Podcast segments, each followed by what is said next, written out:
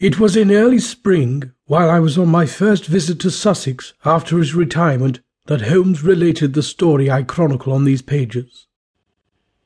He'd managed to procure a rather large property at a steal of a price, owing to the untimely demise of the former resident, a widowed retired schoolmaster by the name of Patrick Tamworth.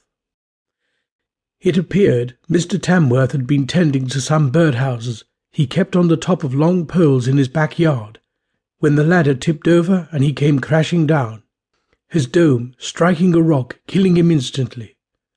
Tragic loss for his family, but an opportunity to collect a bargain for my good friend. The house was well maintained and boasted three bedrooms, each of which had its own fireplace, an ample kitchen with pantry, two and a half bathrooms, and a large central room adorned with walnut bookcases and a large central fireplace with a mantel that matched the bookcases and andirons of brass in the image of twin ravens. I arrived late in the day, and we spent what remained of our evening reminiscing, and we both retired early, Holmes hinting that he had not been completely inactive in his retirement thus far.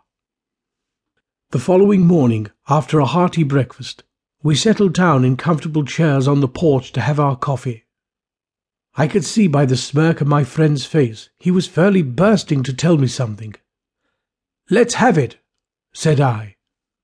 Hmm? What's that, John?